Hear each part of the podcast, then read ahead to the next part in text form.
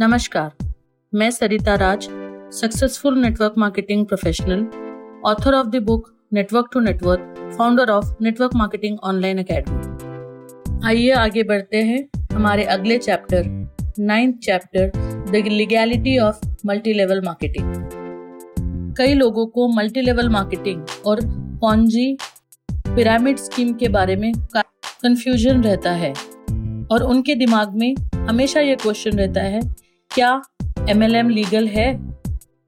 जी हाँ एम पूरी तरह लीगल है। यूनाइटेड स्टेट्स ऑफ़ अमेरिका में 1979 से पहले कोई भी केसेस मल्टी लेवल मार्केटिंग के स्कैम्स के लिए अगर आते थे, उसे पॉन्जी स्कीम या फिर पिरामिड या स्कैम बोल के एग्जीक्यूट किया जाता था। लेकिन 1975 में एमवे कॉरपोरेशन पर यूएस फेडरल ट्रेड कमीशन ने पॉन्जी स्कीम और पिरामिड स्कीम चलाने के नाम पे उनके ऊपर लिटिगेशन या एक कंप्लेंट फ़ाइल की थी। एमवे ने ये केस जीत कर मल्टी लेवल मार्केटिंग को एक लेजिटिमेट बिज़नेस और ये इलीगल पिरामिड स्कीम नहीं है, ये कोर्ट में प्रूव करके इस बिज़नेस को लीगल से लेजिट बिज़नेस का दर्जा दिलाया। तब से यूएस में और बहुत सारी कंट्रीज़ में मल्टी लेवल मार्केटिंग ये एक लीगल प्रैक्टिस ना कि स्कैम ट्रीट किया गया है।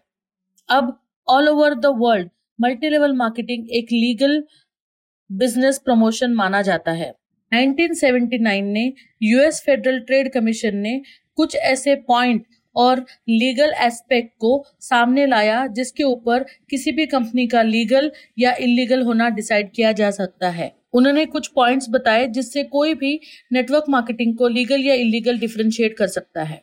फ़र्स्ट उनके पॉइंट में बोला गया है, किसी भी ऐसे नेटवर्क मार्केटिंग अपॉर्चुनिटी में एंटर नहीं होना चाहिए जो ओनली कमीशन किसी भी न्यू रिक्रूटमेंट या फिर नए इंसान को ज्वाइन करके या स्पॉन्सर करके ही मिलेगा। इस प्रैक्टिसेस को illegal practices under pyramid scheme कहा जाता है।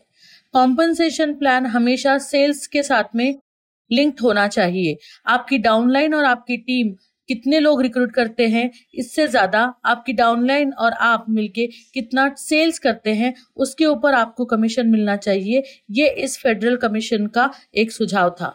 यूएस फेडरेशन ने आगे कुछ ऐसे पॉइंट डिस्कस किए जिसमें उन्होंने कहा गया कि जो भी कंपनी अगर किसी को भी अपफ्रंट में फ़ी और किसी भी एक्सपेंसिव इन्वेंट्री को परचेस करने के लिए बोलती है तो उससे आप सावधान रहे।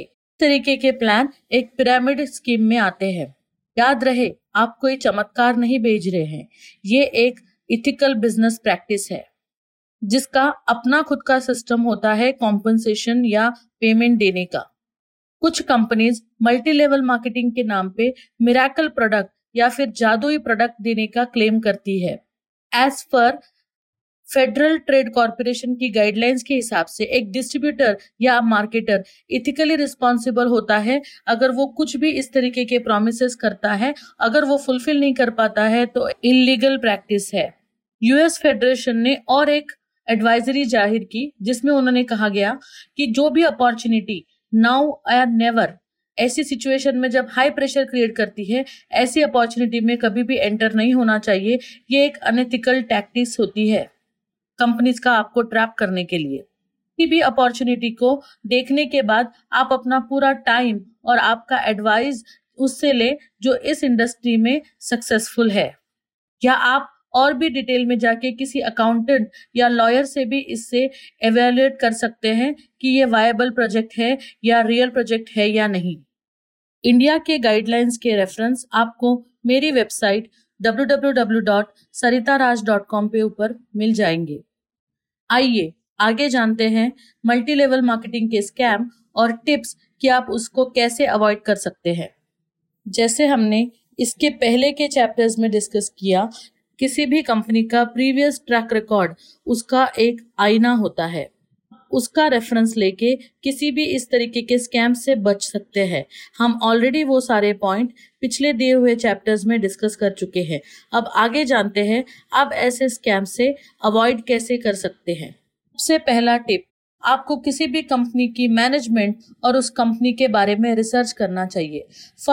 किसी भी कंपनी के पॉलिसी एंड प्रोसीजर्स को आपको ज्वाइन होने से पहले ही पढ़ लेना और समझ लेना चाहिए। इसके संबंधी आप सलाह किसी भी प्रोफेशनल से ले सकते हैं। किसी भी फ्रेंड्स या फैमिली के थ्रू आया हुआ एमएलएम आपको मैक्सिमम अवॉइड करना चाहिए।